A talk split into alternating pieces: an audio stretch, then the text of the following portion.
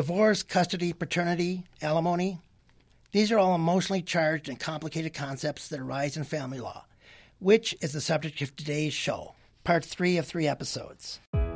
Welcome to the Barry Law Legal Podcast. Barry Rosenzweig has been an attorney for over 25 years and is nationally known as a visionary in his profession. In each episode, attorney Barry Rosenzweig interviews lawyers, real estate agents, lenders, and other professionals that bring popular legal related topics into focus for his listeners. So get ready for an educational and exciting episode. Now, here's your host, Barry Rosenzweig. We're in the studio today with Joe Vicchiollo, and we're going to be talking about family law. What do you like about family law?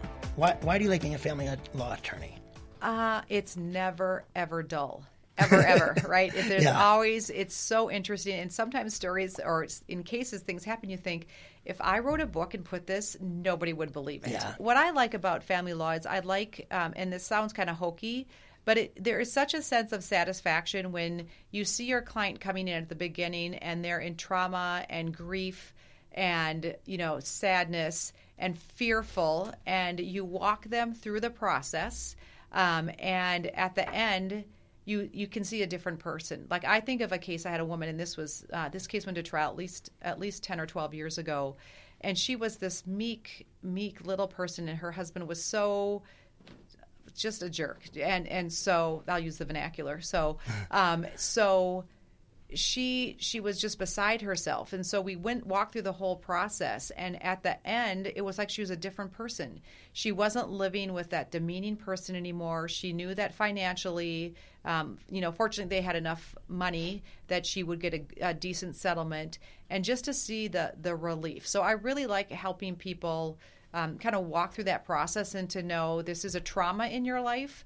Um, we'll walk through it together, but you- you're going to be okay in the end, right? Doesn't mean there's not grief and, and sadness and anger and you know that sort of thing, but right. but it's it's really it's it's I like to see it from beginning to end, right? How the process gets taken out, plus the interesting, you know, all this stuff.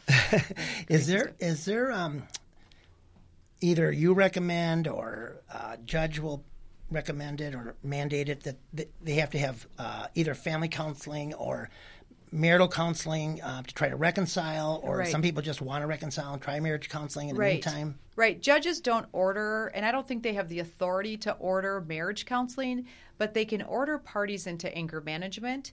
Um, they can order them into therapy for themselves.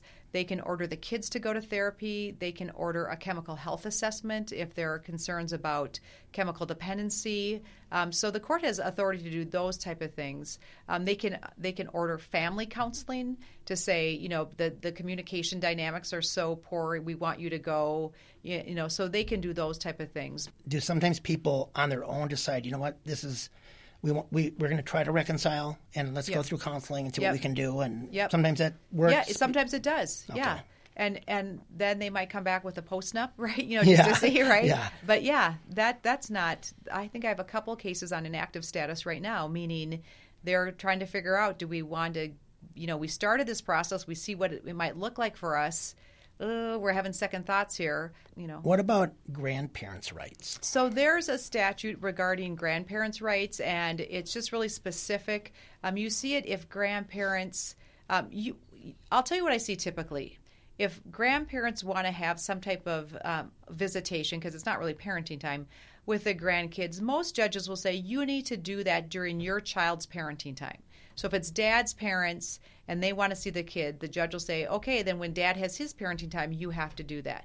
Um, but sometimes in cases, um, a court will order. I had a case and um, it went to trial with a with a, the grandma, and she had spent the kid had lived with her. The kid was eight and previously had lived with her for a period of time, and so that grandmother sought parenting time aside from mom and aside from dad. And the judge did grant her um, one weekend a month that she had parenting time. But it's not, um, it's often difficult for grandparents because they want to see their grandkids. And then um, if there's, a, if it's really tense between the parents, one parent might say, well, you're not seeing the grandkids. We see that on a fairly regular basis where, um, you know, to kind of punish dad, they're not going to let grandma and grandpa see the kid. Um, what is your thoughts and opinions and on the uh, the biggest divorce of all time coming up here with Jeff Bezos and his wife with Amazon. Can you even imagine, right? I think there'd be confidential, you know, so we oftentimes, if they're, um, for financial, we'll do what's called a protective order, uh, meaning that um, nobody gets to see these documents. Um, you know, like I had a case where um, the husband had a, a ownership in, in, a significant Minnesota business, right? And uh, divorce records are public information. You know, so I don't think most people yeah, realize that. Right. So go or down they, to your local courthouse yeah. and look up or, your neighbor. Or they, yeah. or um, I don't think are those granted very commonly. So, well, if you often? agree to it, so like in that case, the two attorneys and the two parties stipulated to a protective order saying that all financial information, because we needed to determine what's the marital value of the business, right? Because it was an asset husband was going to receive, so wife needed to have an offset for another marital. But they didn't want their documents, and wife agreed. She didn't want everything all over. Um, so we signed a protective order, which kept that out of uh, the you know the public eye. They, they can't see it, and those documents couldn't be released. Some things can be filed confidentially, um, so that's another way to do that. But I would bet there's going to be all kinds of you know stipulations related to yeah. settlement and documents and you know well, all that kind of stuff. You know, to go on and think about this then about businesses. Mm-hmm. Um, a lot of spouses own business together. Yes. Sometimes one spouse owns it all together. One spouse owns it with a partner, right, or two, or yep, they, you know, what happens in those situations? It, I mean, uh, and I think with the Amazon situation is a big f- part of the fight. If you know, is right. going to be about voting shares, right? Who has control, right? So how do you, how does that work with businesses? Right. Well, I haven't ever represented someone who owns an Amazon. So, no, no, but, but, just any right, kind but of a business. No, it's really so. Um, when you are a part of a divorce is assets and liabilities. I think we only got to the first part, the um, uh, custody and parent time, and then we talked about child support and spousal. But the third part of a divorce are, is the division of assets and liabilities. So what you do is you identify every asset. It could be a 401k, it could be a cabin, it could be a boat, it could be a business. And so what happens is um, we have easy methods for some things to figure out a value of an asset. What's what's your most recent 401k statement? Here's the value. Very easy. How much money do you have in your bank account? That's easy. A little bit more difficult is what's the value of a home? You know, unless the parties agree, then we have appraisals done and say, okay, if there's a dispute about the value of the home. Um, I think at the top of the list are businesses. So I, on a regular basis, hire their uh, business evaluator. Um, there's one in particular that I'd like to use in Mendota Heights, and they do a business valuation. They can be pricey, ten to fifteen grand, um, but they go in and they'll take the regardless. I mean, if it's a small small business, you're if probably a, not going to do no, that. No, if it's a small business, and I've I've also hired this firm to say look, this is the nature. If I give you last year's profit and loss, is it worth it to do a business valuation? They'll say no, or you know that sort of thing. Because a CPA probably could give you some kind of a yeah. And the, the, this f- firm that I hire, they're all CPAs, right? Okay, and that okay. and their work is um, valuing businesses, and they do some non-marital tracing. Um, so what you're looking for in a business valuation is we need to assign a value to this asset. So how do we do that? Some it's not worth the money. Some it's zero. Like if the person, it's the person, it's the blue sky value, right? That right. that without goodwill. That, yep, same thing, right? So um, you, you, just don't really spend a lot of time on it, or or all they have is their computer, right? You know, yeah. right? Yeah, yeah. Um, but then you have you have an engineering firm, or I've had medical practices valued, or dental practices, or you know those type of things, and that's when we hire a uh, uh, business valuator to do the it, business valuation. Is the spouse is that just like any other asset for a spouse? That, yes, for yep. both spouses, regardless yep. if they're an owner of that or not on paper. Right, right, because they have a marital interest in it. Okay. So if it was started, so if you had a business that was started during the marriage and continued through the marriage, part of it is non-marital and part of it is marital and that business valuator figures that out um, if it was if there's a partnership and it was started during the marriage the business it's all marital, but then what is um, spouse's what's the value of his or her share? So are they a 50% owner? The the business is worth, you know, a 100 grand, 50% it's $50,000 is and that 50,000 goes on the balance sheet. Um, and then you know to figure out. So it's just like any other asset. You just have to assign a value to is it. Is there issues with other partners? Sometimes. Um, it depends. Usually, particularly if there's loans, right? You know, right. Usually, the loans are taken into consideration in figuring out the the value. Um, most typically the person who worked in the business is awarded the business, right? And so there's Sure. really they just continue running the business as it was, um, and um, you know going from there. But then they have to basically buy out the spouse's share of that. Okay, So okay. it's not shares like you know we think of, but just the marital interest. Have you had people who you? The, I mean, I'm sure they have, but um, called. I mean, a lot of police involvement with domestic abuse, right Even if they don't live together, right well we we have cases where um, where there is domestic abuse and that that's a little bit more um, sad right because there's there's violence and and you don't want the kids to be involved but i i think there's more crazy behavior like what people will do um, to kind of get the other spouse like the you know the the the behaviors that they'll sabotage their own financial well-being Right. so to get um, i have a case where um, my client flipped houses right that was her job Okay. um, and it was time to sell the house and the divorce had started and husband because it was marital wouldn't sell it Do you get um, cases that other attorneys have worked on and they either fire them Right. or maybe after the divorce is over to do post decree work? I mean, do you? Right. I'll pick up cases where someone else has a, a different attorney,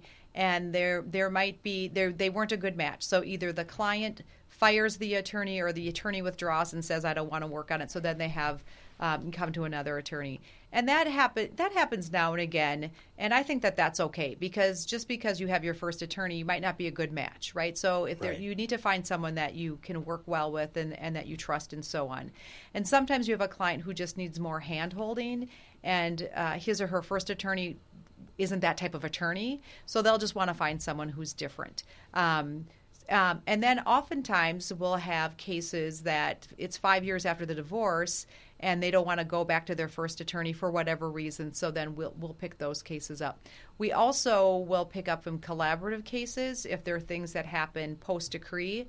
Um, if and they want to go to court, they can't go back to their collaborative attorney because the collaborative attorney doesn't go to court. So then we'll get hired to work on those cases Right, as okay, well. okay. So yeah, so we'll, we'll see that. Um, red flags for me are. Um, you would be attorney number five, right? or like, oh, I think I'll pass. What- you know, what- that that leads me into the question: What kind of clients come in, or potential clients, let's say, cases you won't take, based upon what they're telling you or what you perceive? Right. When people are dishonest, or they'll say, you know, like I'll be shocked sometimes. Well, I don't want her to know about that, and I'm, I'm like, I've got this hit overseas. yeah, right, or yeah, right, exactly. That I'm like, no, I'm not. I'm not. I'm, you- have to be forthright. You have to be honest. You have to have everything disclosed. And if someone smacks that they're not going to do that, they're going to be trouble. Like I'm not touching that with a ten foot pole, right? I'm not Right. going to, you know, trade your professional reputation for someone who's trying to, you know, is got some issues. Domestic abusers, I mean, it, it depends because I've had clients who've been accused of domestic abuse because the other spouse was trying to get an upper hand in the custody battle. So that's different because they're kind of unjustly accused of domestic abuse. But you know, if there are people who are, um, I think mostly just if they're dishonest. I don't, I don't want to work with people who are dishonest. Are you able to withdraw from a case if you, a, if they're not paying you, and Right. b, if you feel that it's not Right. ethical for you to keep representing them? Right. So we try in our firm to really work with clients about their bill and know what the expectations are. Um, and at the pretrial, we'll sell, send a letter to a client saying, "Look, we're now moving towards trial phase. This is a routine letter, but are you going to make the financial commitment that trial takes?" Um, because believe it or not, frequently family law attorneys get stiffed, right? They don't get paid Yeah. because Yeah. you're you can't withdraw because you're going to prejudice your client. So we try and put things in place to be just a smart business owner about making sure that um, funds are secure, and then that gives them the chance to say, um, you know what, this is I can't afford it, and, and so then we'll withdraw. Um, most people are pretty good about getting things figured out, and we do try and work with parties to because we know it's expensive. We want to be mindful of that.